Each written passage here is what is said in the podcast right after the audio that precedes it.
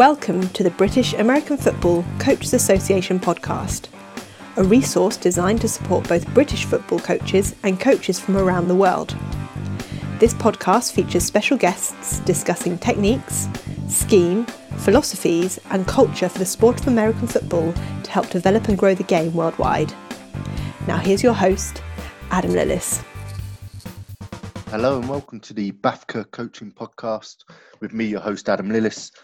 We will be joined today by Coach Carl Walkinshaw, who will be talking to us about the importance of communication when coaching. Please remember to subscribe to the podcast and share it with coaches on your staff. And please do listen back to previous episodes if you have missed them. For now, let's get talking to Coach Walkinshaw.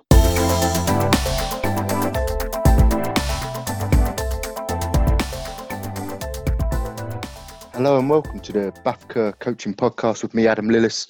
I'm delighted to be joined today by Carl Walkinshaw, who, among other roles, is currently the defensive coordinator of the Nottingham Trent University Renegades. Coach, how are you doing?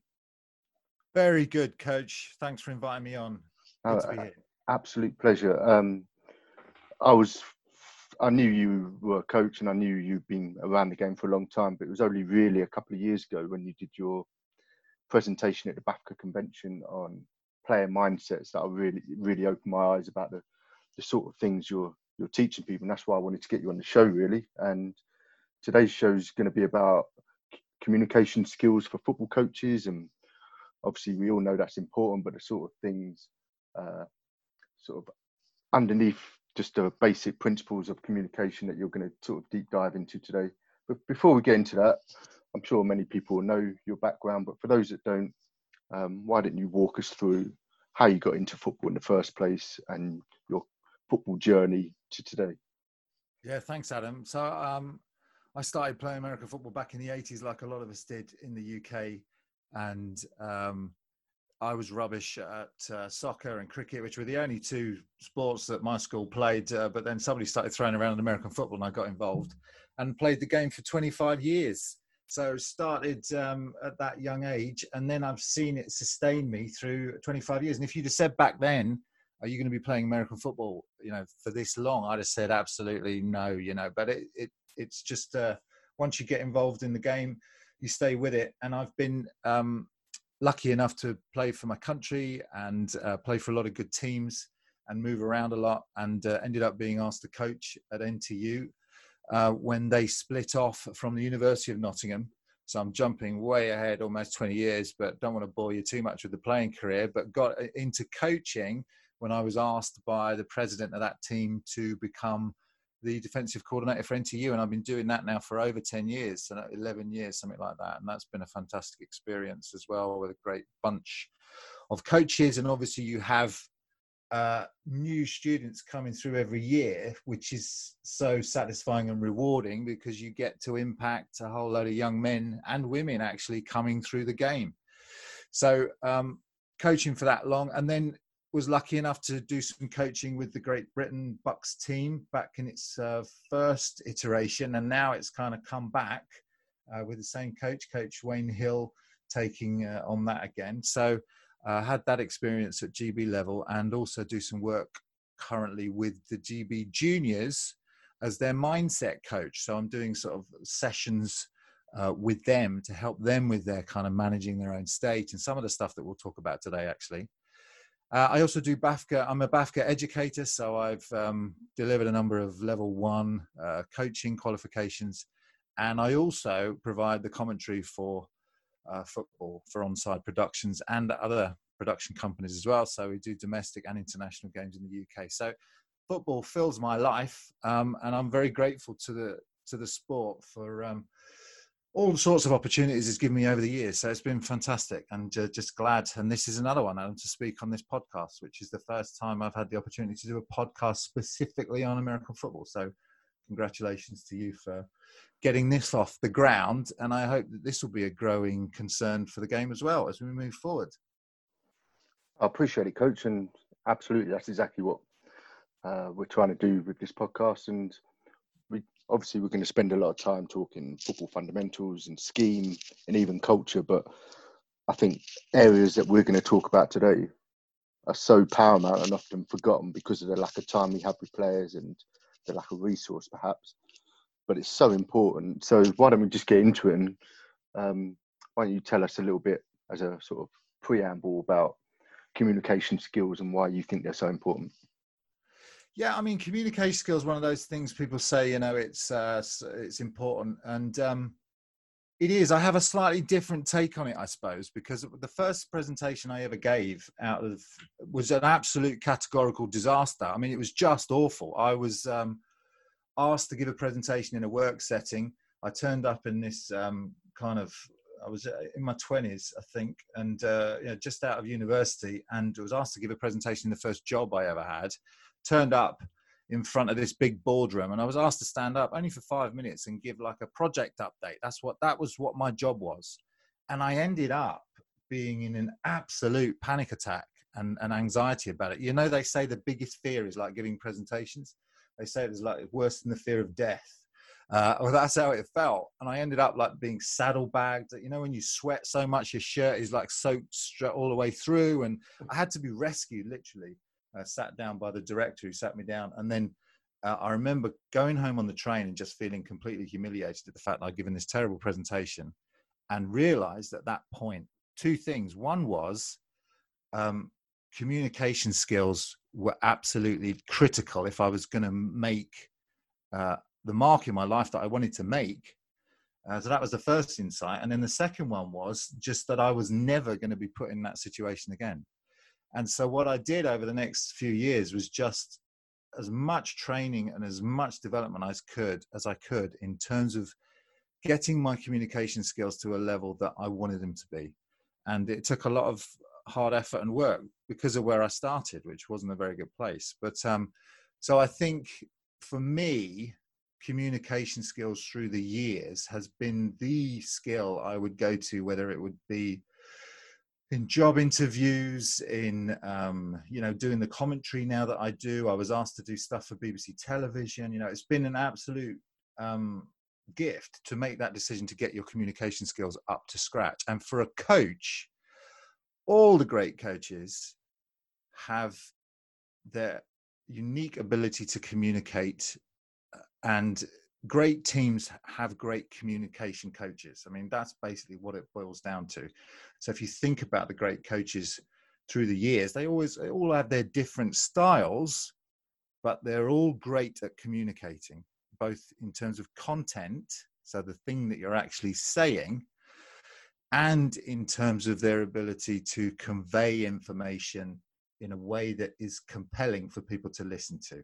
Yeah. So even those coaches like you know John Madden, for instance, who went famously was you know the great communicator and then went on to do the commentary. He's a guy you think of as a great communicator. But even if you look at the other end of the spectrum, somebody like Bill Belichick or the Patriots, you know, he's a kind of very uh, minimalist communicator, but that's his style. You know, so when he gets up in front of the cameras and says, you know, the game was awful. We're on to Cincinnati. We're on to Cincinnati. And he says it three or four times.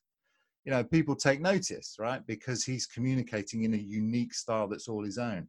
And so, what we're trying to do here, and the work I do when I'm teaching people communications, is about trying to find their unique voice and then giving them some skills, some hints, um, just making them more aware of all the tools that they have at, at their disposal when they're communicating with their teams.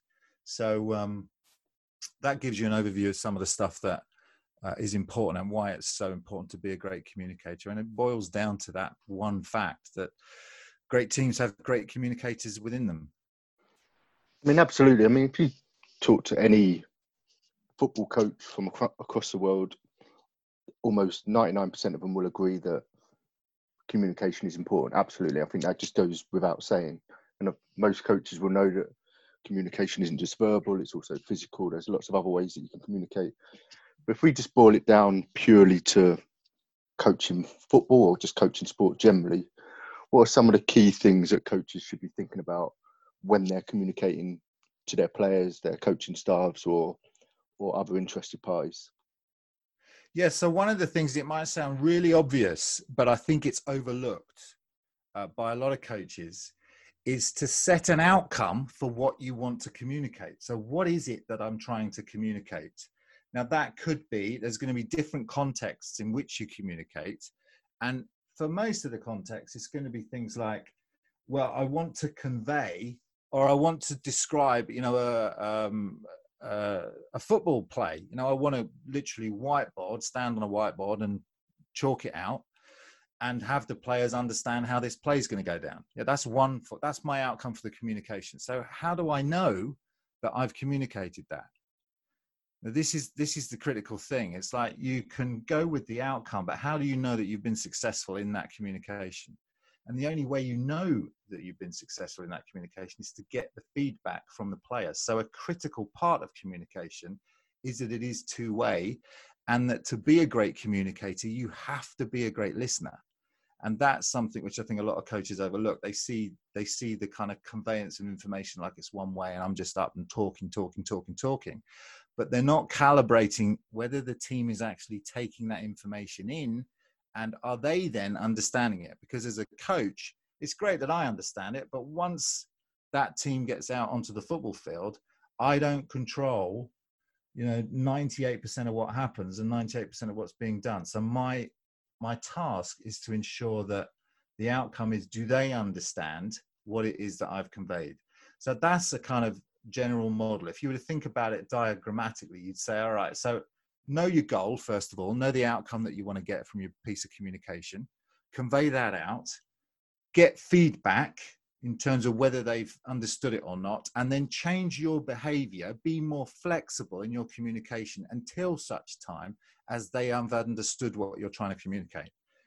And a good place to start with that is to take 100% responsibility for what's communicated. So, as coaches, you know, we're never want to be in the blame game where we're saying, you know, it's uh, the player's fault, they didn't follow what I said.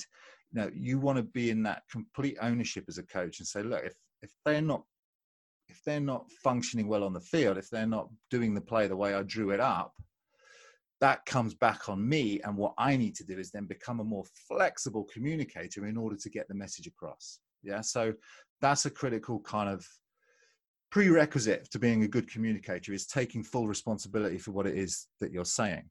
Yeah. So um, uh, that's the simple model. Know your goal, know your outcome, say what you need to say, communicate it well, calibrate the feedback back and then change your communication style be as flexible as you need to be in order to communicate that to the players in the way that they're going to pick it up uh, and we can kind of go into the details on each of those areas if you like adam or wherever you want to take it no absolutely i think people are really interested in each of those areas. The, the question i was going to ask was the actual communication part. So let's say you are on a whiteboard and you're drawing up a play and you've got a room full of 25 offensive players and you're drawing up the up the play.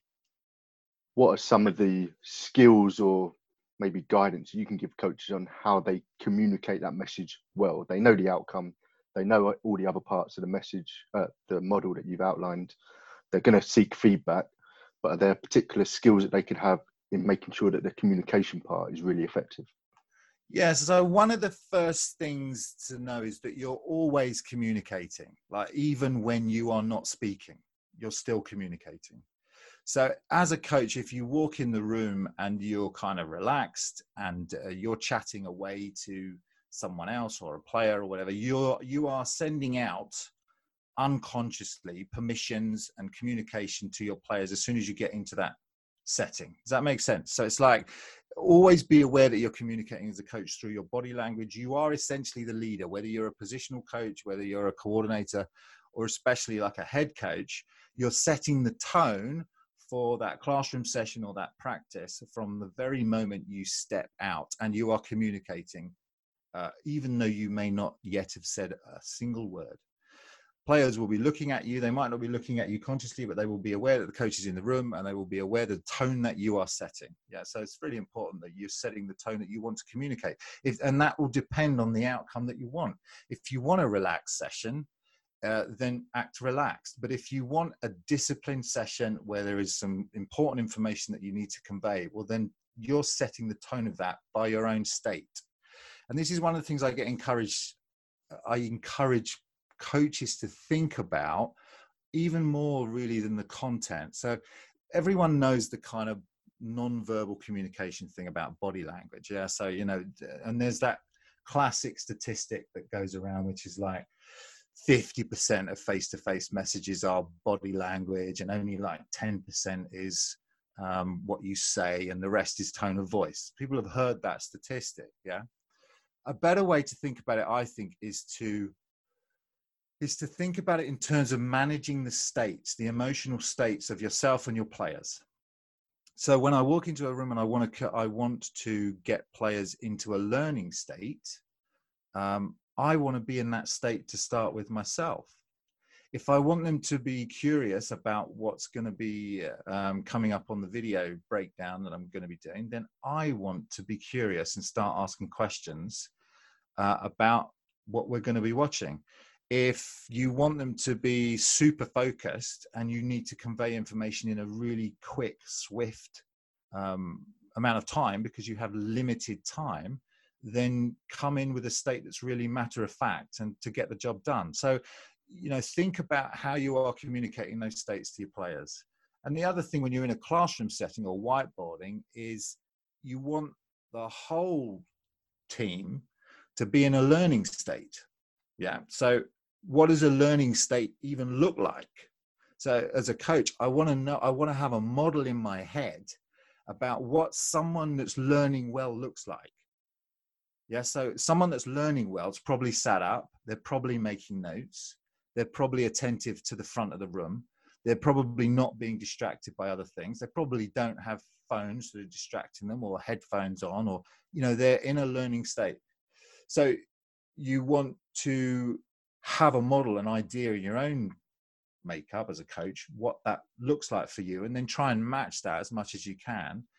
And uh, the way you do that, if you're not telling players directly to sit up and you know pay attention and all those things, hopefully you built some of that culture in your team. You can do that through culture, but you can also do it just by conveying it in your own body language. If you're slouched over, if you're not very interested, if you're speaking as a coach in a kind of monotone way, then people are going to lose interest. So again, it's about taking responsibility for your own communication style and making sure that you're going there first and the players are following you. You're always leading uh, in terms of what they what they want. I, I mean, I'll give you a little example. We had a classroom. What I'd noticed about the defensive unit on the field is that this season we didn't start well yeah so we were it would take us a while to warm up. Yeah so and i wanted to convey the how important this was because i think on every game that we played during the season the other offensive team had marched down the field and either scored or got very close to scoring and it wasn't because we couldn't match the team because the rest of the three quarters it was really close but those we just hadn't come out at the right tempo. And i wanted to communicate that to the team in a way that wasn't just kind of me saying it. I wanted to demonstrate it. Now, what I noticed was when we were running the classroom sessions, the players were coming into the classroom and they were chatting and they were on their phones and they were distracted and they were talking. Some of them would come in singing and they were very unfocused. And so I had them all come in and I just stood at the front of the classroom and didn't say a word. I didn't say anything and I just waited. I didn't say, right, we're going to start now. I didn't give them any instruction at all. And they came in, they filed in, they sat down. About 30 players, the defensive team. And I just waited and waited until the buzz stopped, until, you know, I'm just stood at the front of the room and waiting until they calmed down. And then I went on to explain that that lack of focus is what was impacting us in the first drives of games. Is because they were demonstrating exactly the same behavior in the classroom that they do on the field which is we're just not getting focused and ready enough to be in a good performance high performance state. And we need to make sure that we, we do that. And when i'd done that um, we came out the next game and we were really on point uh, you know, from the get go, because I made it a priority for us to notice what was happening and how we were managing our state. At the beginning of games, at the beginning of classrooms, you know, at the beginning of anything we were doing which required some attention how were we focusing in and how long was it taking to get us into the state that we needed to be in to perform at our best? And so that's an example of how communication can be done in a range of different ways flexible ways um, in order to demonstrate the point that you want to make. And and if you set that outcome my outcome was i want them to understand they need to start better.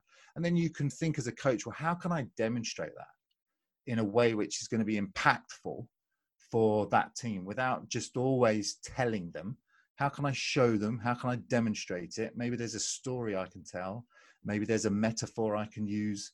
Or maybe i can just use the classroom as a kind of you know um, experimental lab to try and get them to understand what they do in the classroom how they do everything related to football is the same as how they do everything else so if they're not focused in the classroom they're not going to be focused on the field as well, and it does make a difference. So that's an example, Adam, of um, you know a, a, small example, I guess, about how you can use communication in a in a, a creative way, I guess. I mean, that's fantastic advice, and I'm sure many British coaches will start using that uh, example that you've just given and start applying it to their own teams. But I mean, you've touched on it slightly already about you know we're talking about classrooms and uh, a little bit about being on the field during practices and games. I mean, this might be a straightforward question, but is it natural for a coach? And you talked about coaches have different styles. Um, you talked about being an effective communicator. Is it expected that a coach will act differently within the classroom to within the practice field? And are there any things that coaches should be aware of when they're approaching those two very different situations? Yeah, absolutely. It's a really good question. And it's, you know, communication is contextual. Yeah, it's about the context in, in that I mean. And there are so many different variables to communication that what you want to develop is as much flexibility as a communicator as you can.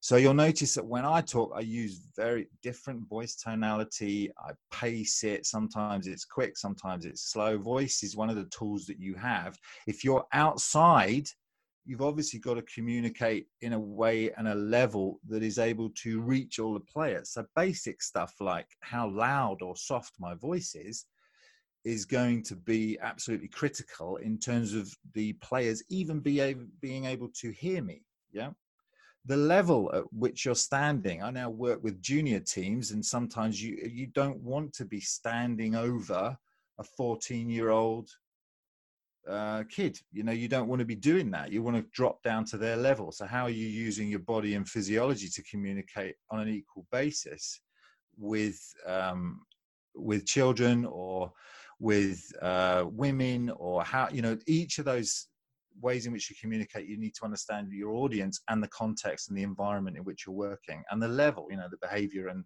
capabilities that those players have. So there's all these different variables kind of going on in the background. And your job as a coach is to take all that information in and then communicate in the most effective way that you can. So, and and so one of the things that coaches like to do when they get into coaching early is to understand what sort of coach they are yeah, so you've got the kind of command centered coach, you know, who's very sort of win focused, task focused, um, you know, tells people what to do, very sort of command and control, traditional kind of coach, if you like.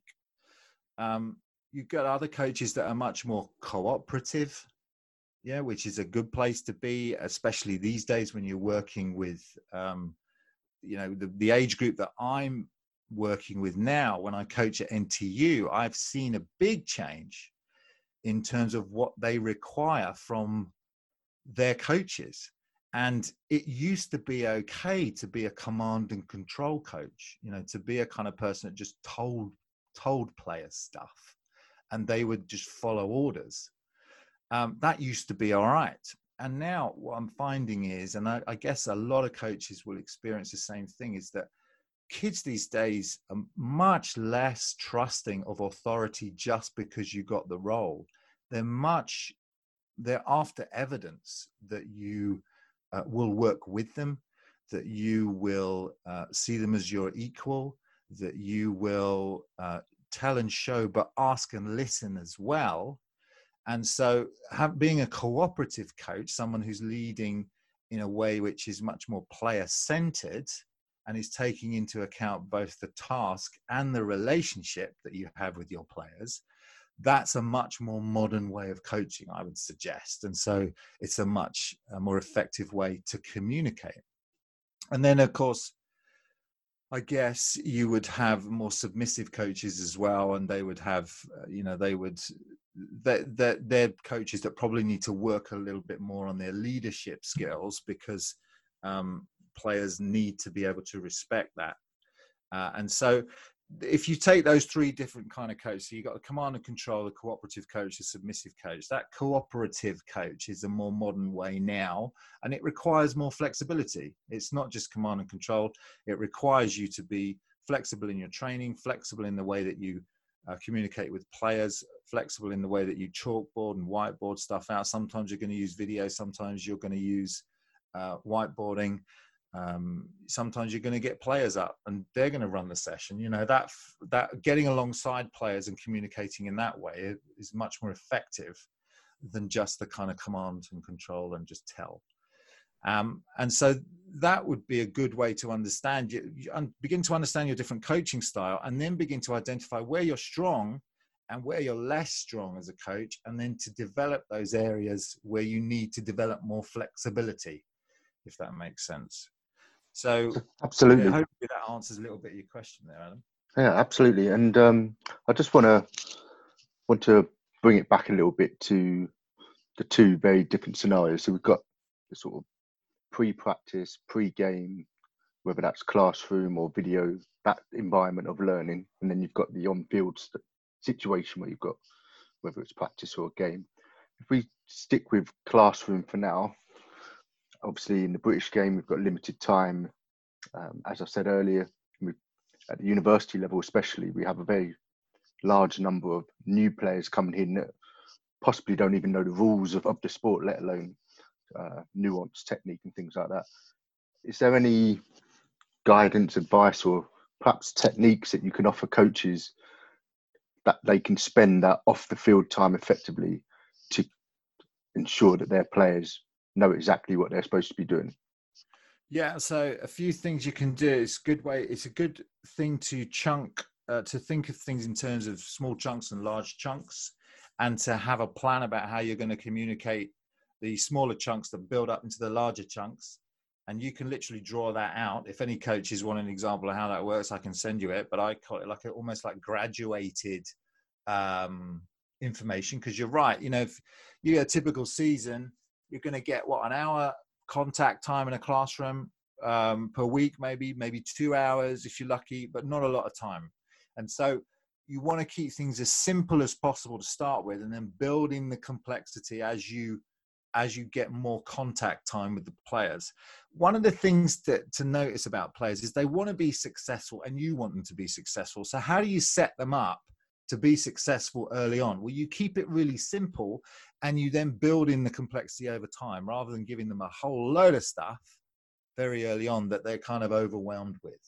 So for me, it does it does start with basics. You know, this is what we run. This is how we run it. This this is the um, um, you know th- these are the basic players and who I'm looking for, the skill sets I want from each of the players these are the types of plays that we run this is the type of defense that we run and i want them to learn that first the overall concept concept of what i'm trying to teach and then i'll chunk down into a little bit of detail get them to learn that and then come back out and say why that's important. So i'm zooming in and zooming out all the time until they get a, more of an idea of the playbook. So i might just teach them very basic formation in those early sessions and we just might run that for two three weeks until we get ready for the first game. And then we're getting ready for that first game, and we keep it simple in that first game, especially in BUCS football, because you don't have a big run up, as you know, coach. You don't have a big run up before that first game. So if you've got rookie players in, you want to give them enough understanding. Um, but you also want to give the focus to those returning players who you know are probably going to be the ones that will uh, pull out the win for you in those early games. So, in terms of classroom sessions, use that approach chunk it down and then chunk it up and build the complexity over time rather than trying to overwhelm them with everything all at once. And do keep it basic. I mean, I find that the basic um, premises that you work, you know, pursue angles like for defense. I'm talking now, you know, in terms of pursuing, you know, we pursuing inside out or outside in. Where is our force and who are our force or contained players?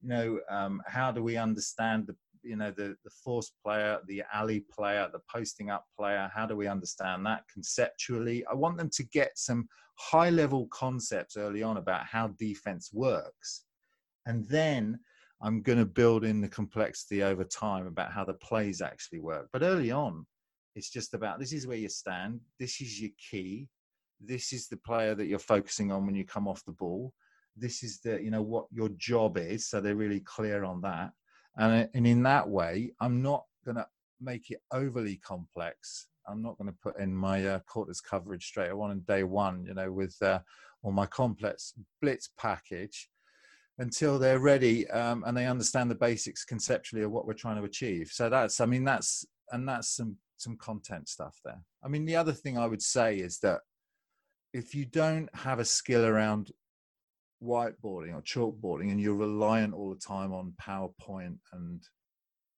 um, pre prepared material, I would really encourage coaches to develop that skill, you know, the whiteboarding, chalkboarding skill drawing up the plays live uh, because I encourage the players to come up and draw it for me as well. So I'll say, come up and draw. Where's my, you know, three tech tackle? Come up and draw where you would be on this play. And what if I want to send my Mike linebacker? What would you do then? And they'll sort of rub it. They'll come up, they'll rub it out, and they'll put in. And they're doing. They'll put in where they think it's the blitz should go, what they should do if the linebacker blitzes through a particular hole, and in that way, I'm doing the feedback bit because I've my goal was to communicate a particular play. Now I've done that using the whiteboard, and I might even show them some film as well. So I'm being flexible. I'm showing them film. I'm doing the whiteboard. I'm showing them on a PowerPoint maybe as well, and then I'm getting them up to draw it for me. And in doing that, I'm checking their understanding that they're getting it. And by doing that player interaction, it also means that they're attentive you can't hide at the back of the classroom in one of my classroom sessions simply because you don't know when you're going to be asked to do something.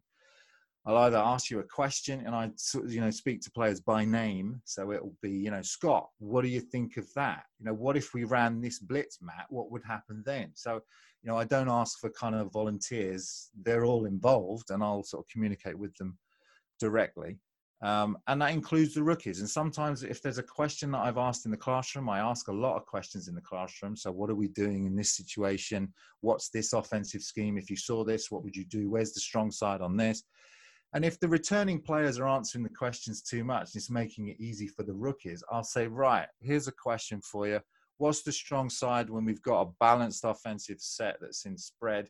How do I check off to the strong side? What do I need to do? And I'll say, rookies only only the rookies can answer this question.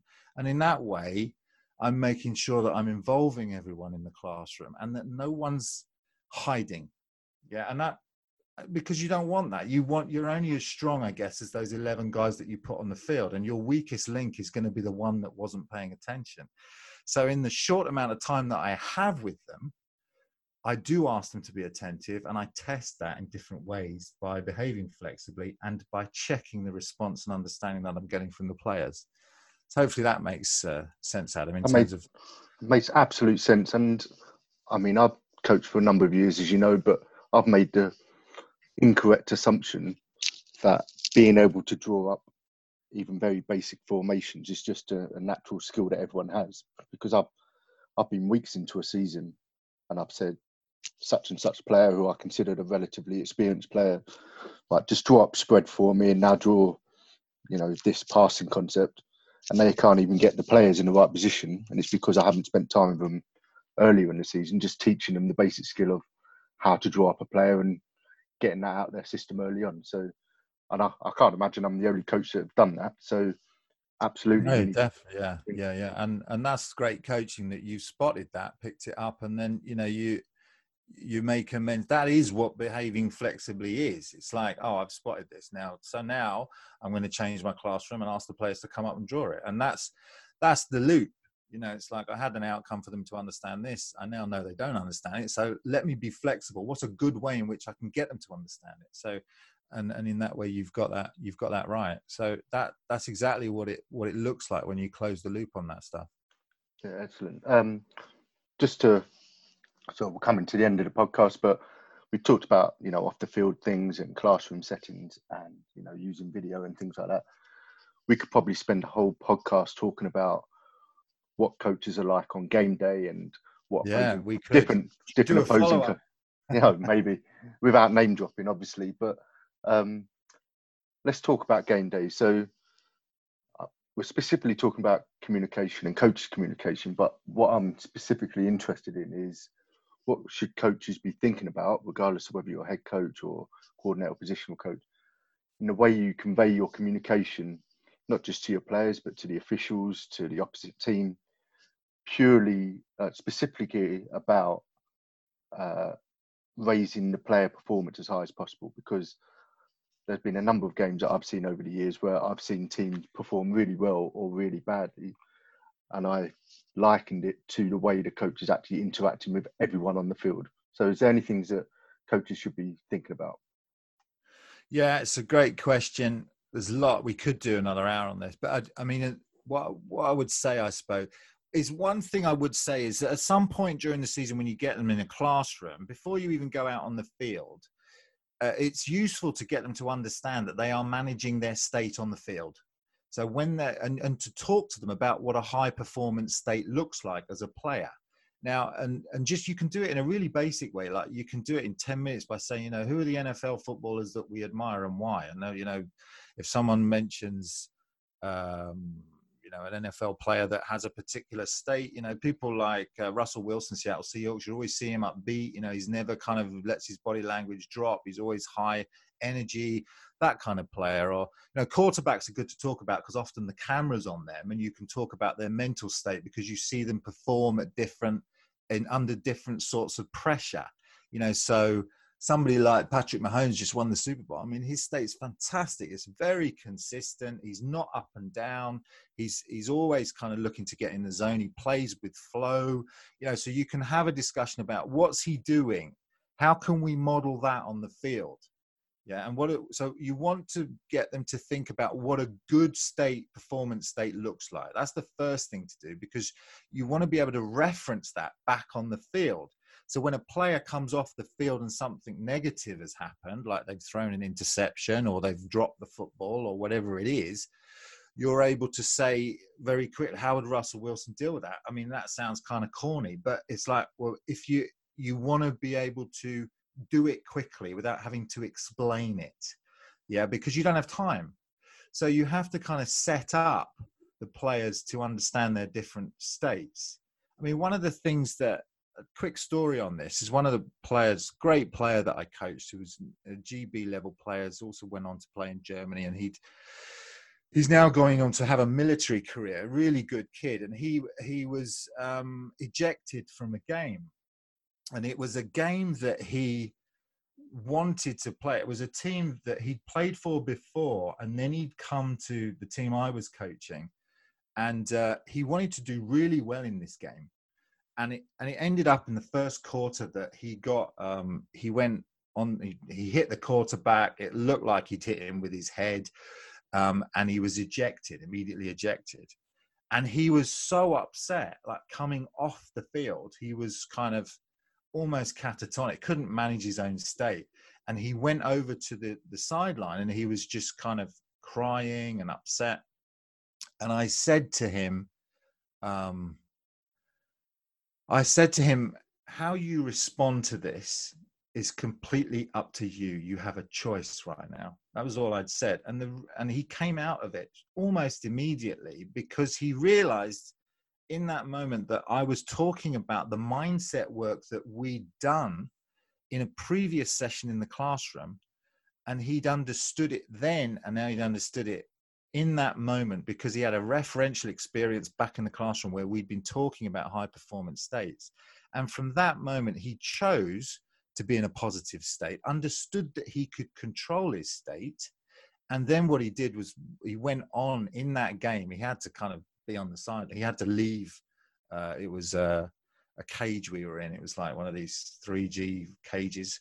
He had to kind of stand outside it, but he was still helping the other players. He was still, you know, cheering them on, even though he couldn't take part and he'd been ejected in the game. And that's an example of having a referential experience in the classroom that you can then talk about on the field because on the field you don't have time you have to manage states quickly but other things you can do just quickly look at physiology so there's ways in which you can change players' physiology if they come off and you notice that heads are down. You know that classic thing: heads up, heads up, let's go. Come on, next play, put it behind you. All that sort of stuff really works to kind of get them reminded that they have to be in the moment to play. If I'm thinking about the past, you know, or I'm projecting into the future what might happen, I'm not in the moment, and therefore I'm not really focused on what's happening immediately in front of me. So all the time I'm trying to encourage players to focus on now, focus on this play, focus on doing your job right now. Doesn't matter what's gone before, and it doesn't matter what the score is or what's coming next. We are focused on us now, and if we get it right in this moment, the other stuff will take care of itself.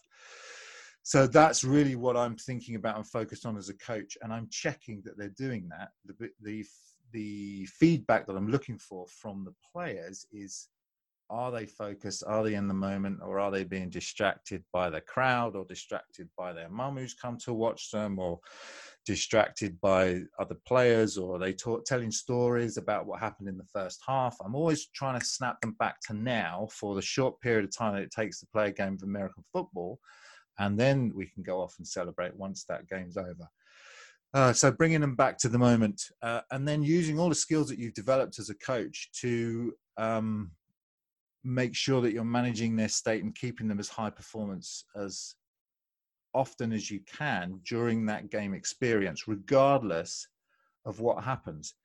And so that as a coach requires a great deal of flexibility to do it really well because sometimes you're going to be very passionate. Yeah, sometimes you're going to really tell them off because they got it wrong. You know, but when you need to decide as a coach what's most effective to get them back to that high performance state. Now, bawling them out after they've made a, uh, a player's made a mistake is probably not the best thing to do. You know, what you want to do is say, all right, we put it behind us. And, and if there's learning, then get them to get the learning. If you can do it in a quick enough amount of time on the sideline before the next, um, before the next series of downs, and then if they get the learning then you can uh, make sure they all hear the learning and get them back on the field with that adjustment made. So it's um, sideline coaching is quick. You have to calibrate very quickly. So perceive what players are doing what the body language is how they're reacting on the field. This is good for coaches to learn anyway just from a safety perspective as well you know with concussion.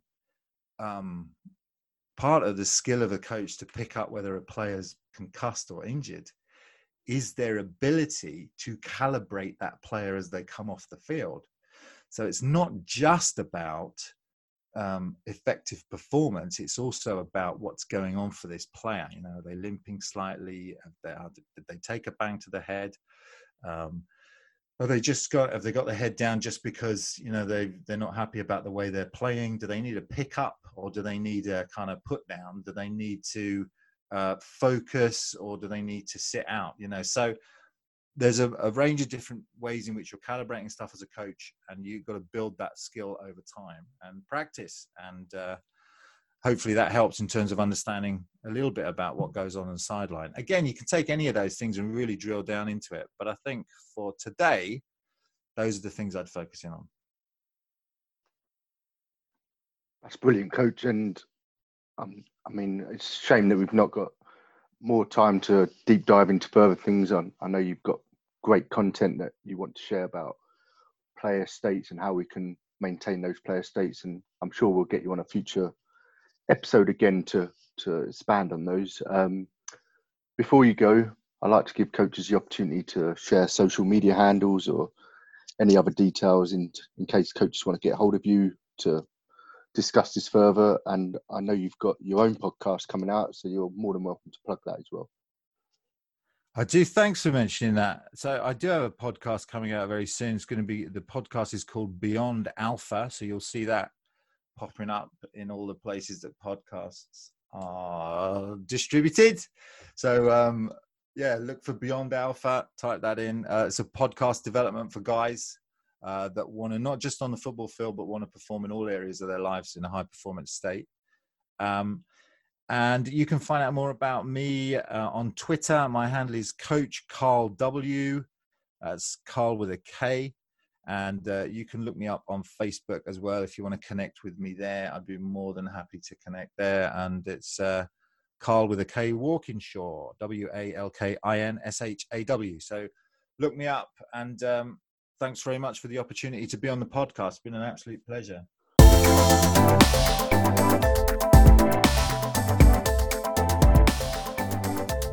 Thank you again to Coach Karl Walkinshaw for talking to us today. Some fantastic information and advice shared that we can all take away and implement within our coaching staffs and our football programs. Once again, remember to subscribe and follow the podcast. You can also follow BAFCA on social media at BAFCA official.